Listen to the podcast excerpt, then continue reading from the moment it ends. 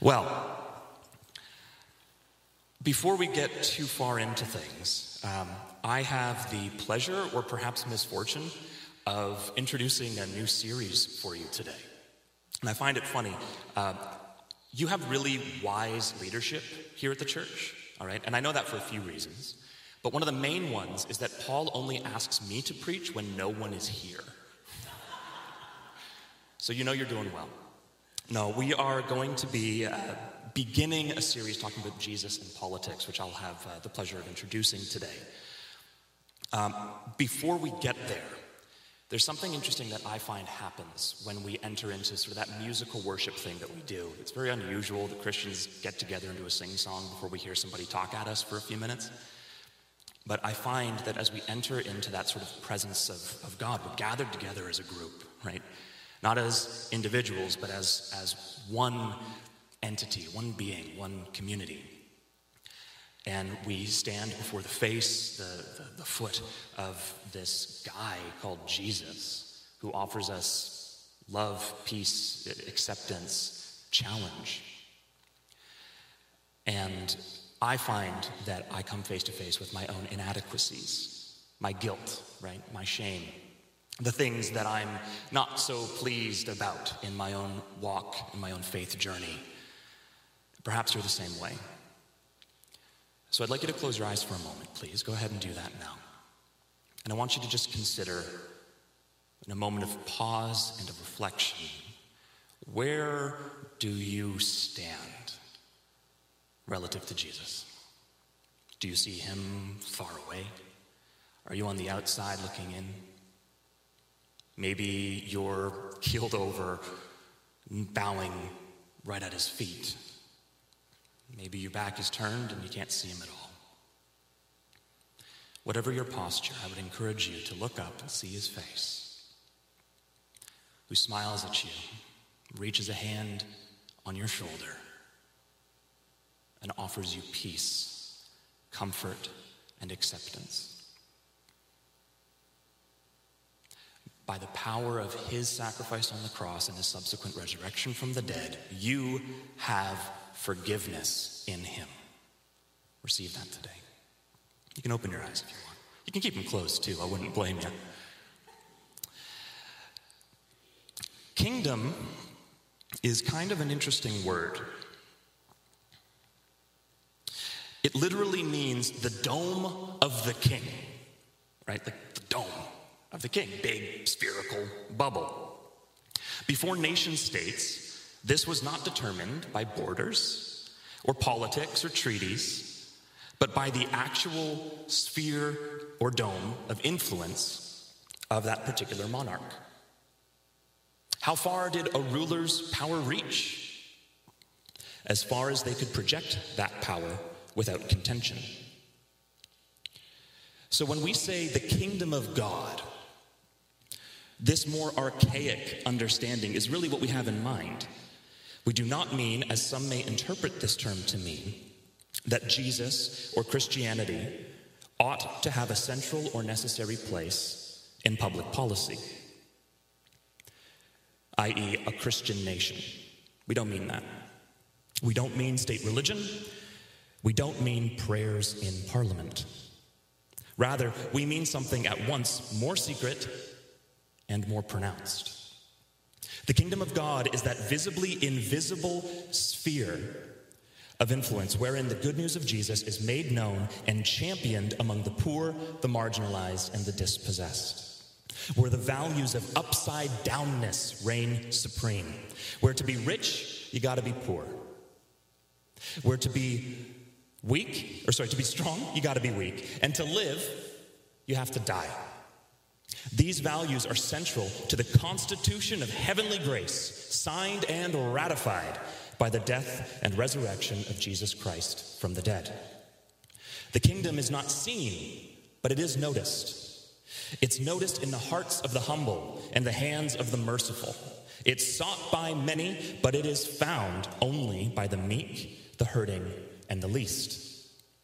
This kingdom is the home of all true Christian patriots those patriots who live justly, who love mercy, and who walk humbly with their God.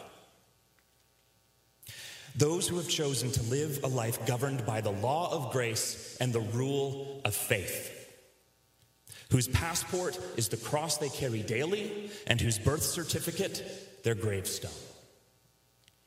The kingdom of God is not a thing, it is not even a people.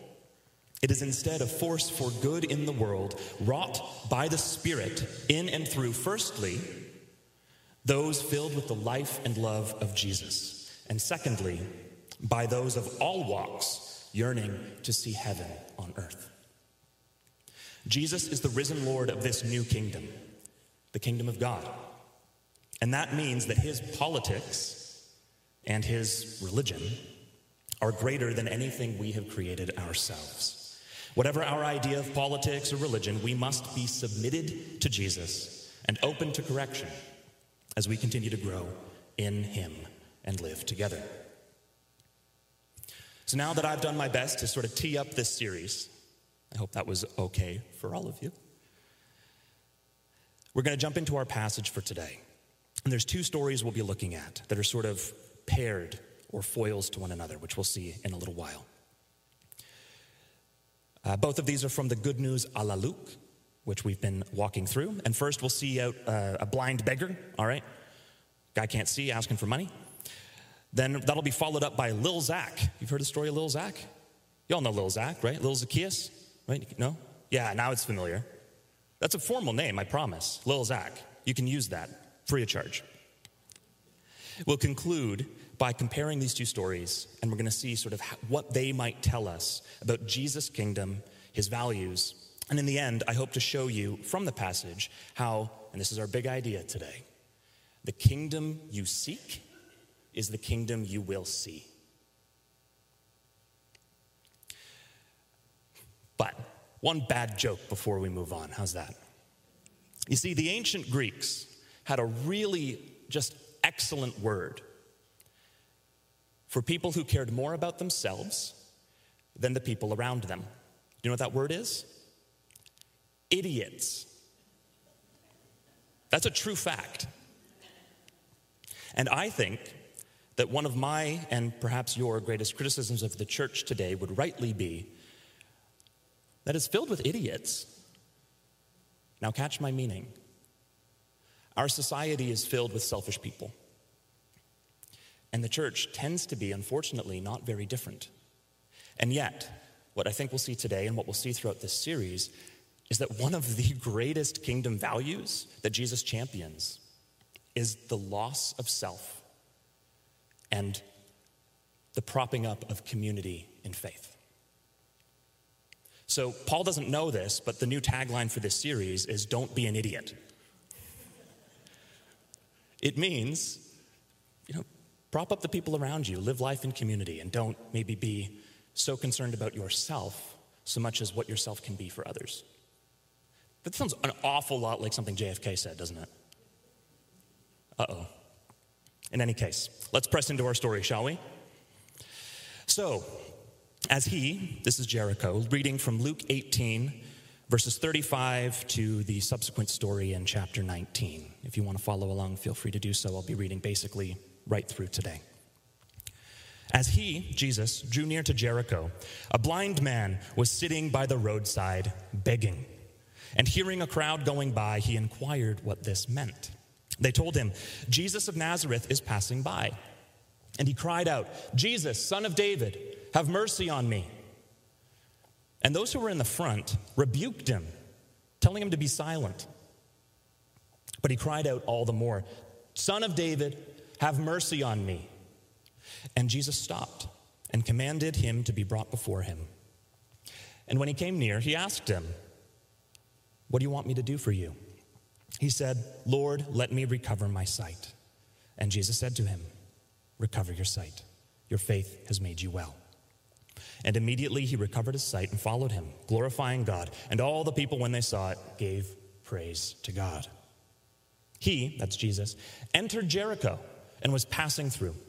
And behold, there was a man named Zacchaeus. This is little Zach. He was a chief tax collector and was rich, and he was seeking to see who Jesus was. But on account of the crowd, he could not, because he was small in stature.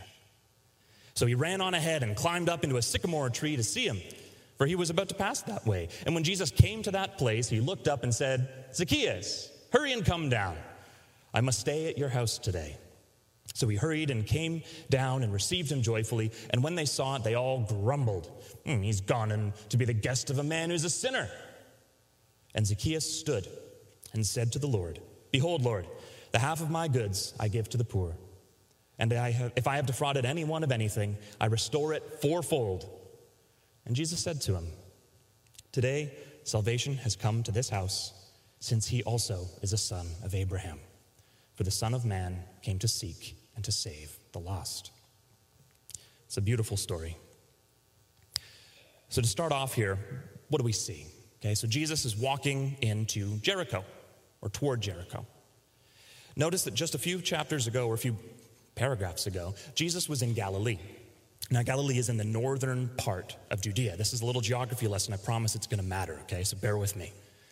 Galilee is in the north of Judea. Jericho is basically smack dab in the center, very far south. This is an incredibly indirect route for Jesus to have taken on his way to Jerusalem.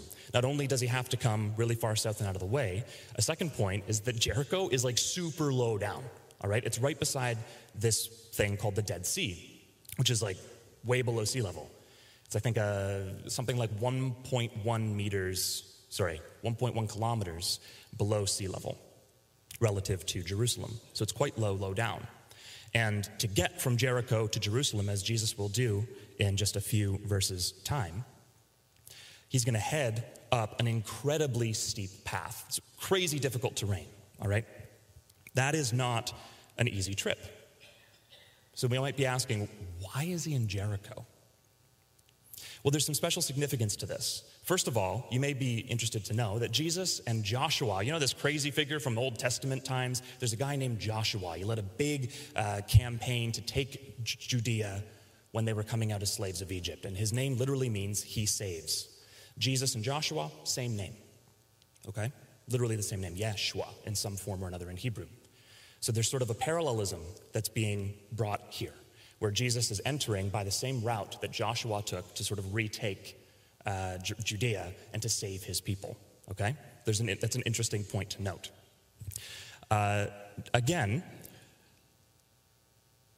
something that you need to know about J- Jericho in this day and age. You've heard the songs, perhaps. You've seen the Veggie Tales. You're familiar with Jericho, all right? Filled with slushies, all right? Big, empty dirt patch with walls. That's all it is, right?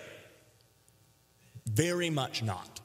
In this particular time, the guy in charge, a guy named Herod, he had secured Jericho from the Romans. He managed to sort of bid for it and had done a ton of investing in this particular city. So far from being just a dirt patch, this was a state of the art city for its day. It was equipped with all of the best Roman amenities. It had aqueducts, baths, roads, even a hippodrome, which is a big racetrack like Ben Hur style where you can see chariots running around, all right?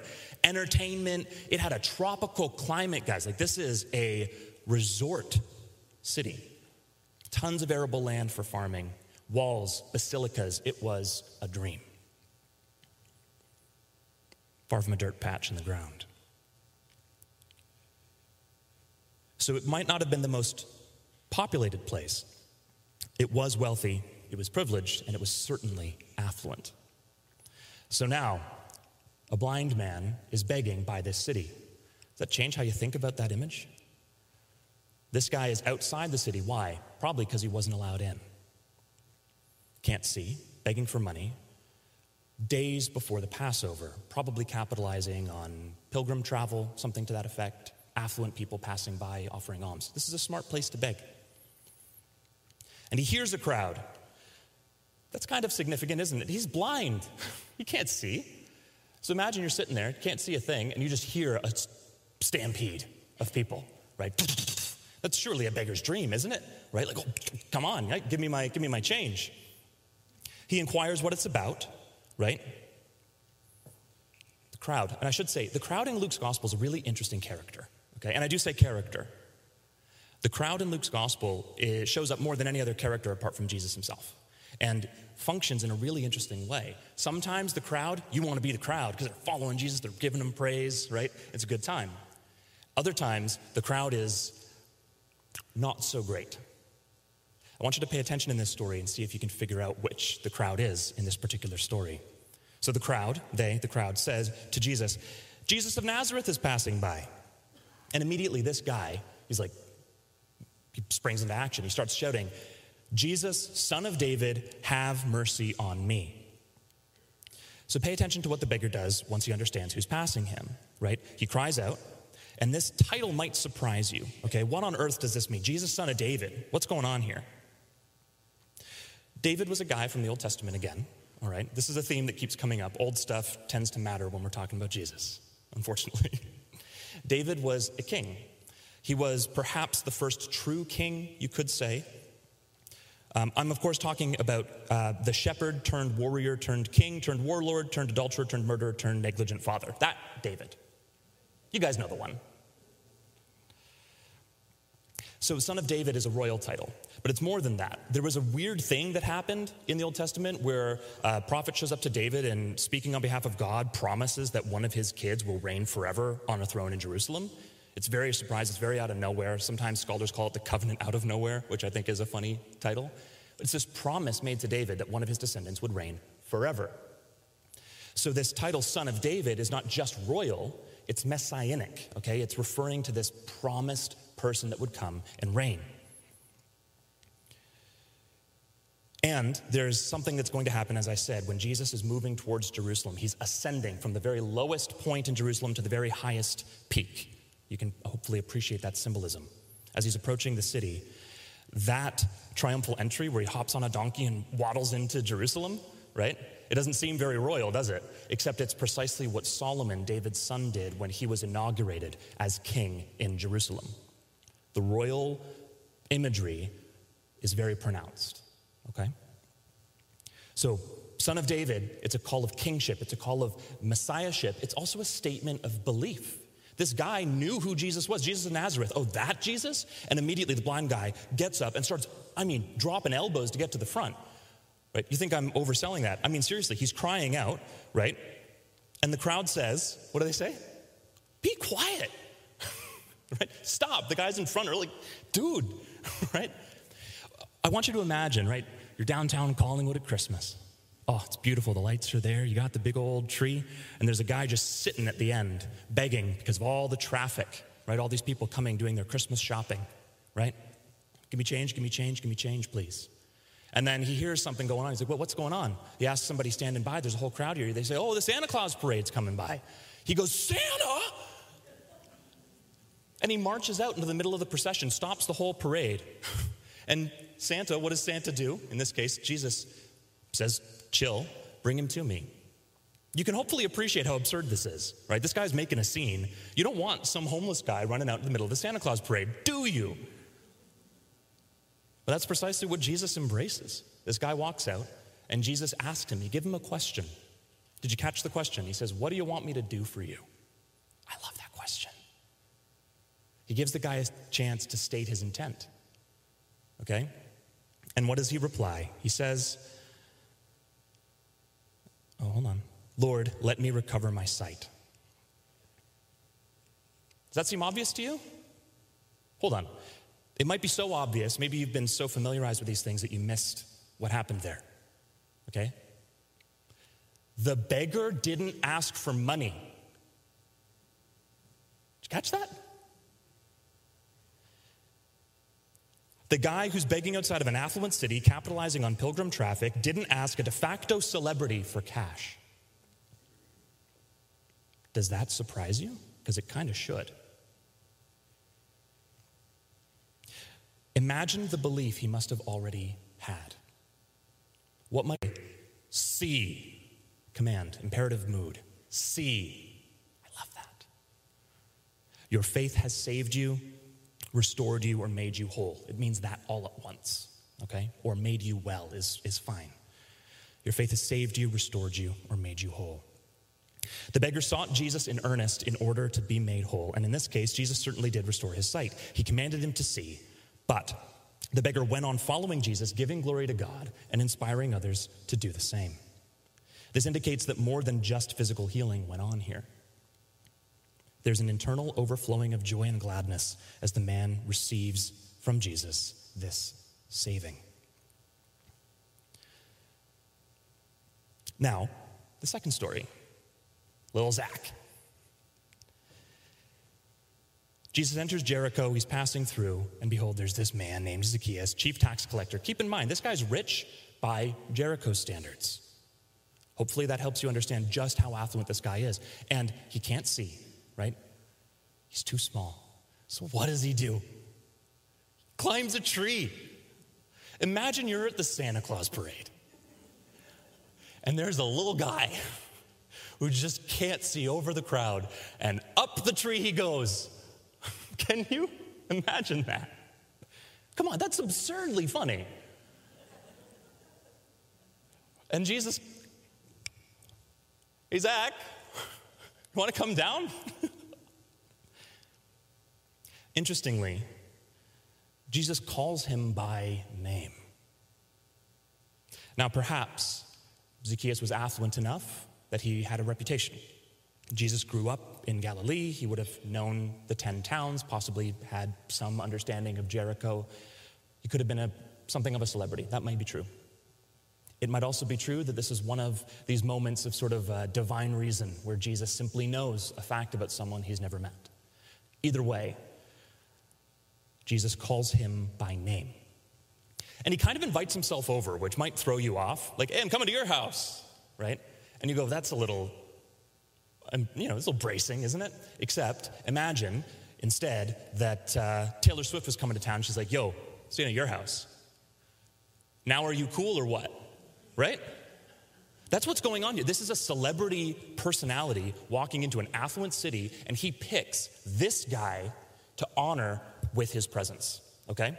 Like there's, a, there's mad social taboo going on here. This guy is a tax collector. This is the thief. This is the dude who robs the rich people, right? Probably exploits the poor, right? He might be the guy who kicked out the old blind beggar. We don't know. But it might be in character. In any case, Zacchaeus brings him in, receives him gladly, it says, and there's sort of a flash forward of action where uh, gets brought in, crowd goes, you my house. And then Jesus uh, and he are seated. We know this because Zacchaeus stands. And he says, Behold, Lord, I'm going to give half my stuff away to the poor, and if I've wronged anybody, I'm going to make it right. And what does Jesus say? He says, well, what does he say? He says, uh, not, not, I, I want to get it right. I want to quote him. Um, Behold, or something to that effect. Come on. Today, salvation has come to this house, since he also is a son of Abraham. Okay, now notice what Jesus does. He's claiming that salvation has come because of this act that Zacchaeus is proclaiming to do. And he corrects the crowd's mistake. The crowd says, He's a sinner. And Jesus says, He's a son of Abraham. Oh, that gives me chills. Might not give you chills, it gives me chills. So these two stories, okay, they are foils one to the other. They, you can compare them and sort of see some things. So let's, let's do that now. You have a poor man who can't see, search to find Jesus and have his sight restored. restored. You have a rich man who cannot see because he's short. He climbs a tree to witness Jesus and is met and embraced by him. The poor man goes about singing praises to God, inspiring others to do the same, in effect, giving all that he has.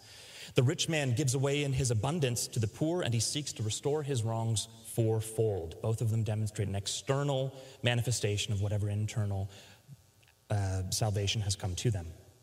The poor man is rebuked by the crowd for being too excited to see Jesus, and the rich man makes the crowd grumble because he's a sinner. So, is the crowd good or bad here? Jesus welcomes the poor man despite the crowd, and he honors the rich man despite the crowd. And the faith of the poor man saves him, the generosity of the rich man saves his entire household, and Jesus corrects his identity. Both were outcasts on either end of the social ladder. Both find welcome and embrace in Jesus. Both were unable to see one way or another, but in reality, and this is the beauty of it, the irony, did you get the twist at the very end? Jesus was already seeking them. The Son of Man came to seek and to save the lost. Who are the lost? Those who are on the outside, the poor, the marginalized, and the dispossessed. Yes, even the rich. Believing hard enough didn't restore the beggar's eyes, nor did writing a fat check buy passage into heaven. Rather, both are external manifestations of the kingdom they sought. The beggar sought salvation in the person of Jesus, and it was granted. The rich man sought to see who and what this Jesus guy was all about, and after one encounter with him, committed to divesting his wealth and redressing his wrongdoing. Why? Because Jesus was already seeking them. Both sought wealth one way or another, and likely for different reasons. But when given the opportunity to come face to face with Jesus and all that he stood for, we see them transformed into those willing to make fools of themselves in order to glorify God. So, in both of these stories, I think that you can see that, like, Zacchaeus didn't just part with his stuff as a showboating tactic, okay? Like, he didn't just go, like, oh, guys, look at me, right? And Jesus, frankly, wouldn't buy into that if he did, right? Jesus isn't going to say, oh, yeah, no, great, thanks for your check, thanks for donating to the cause, uh, you're good, man. That's how Jesus talked, by the way.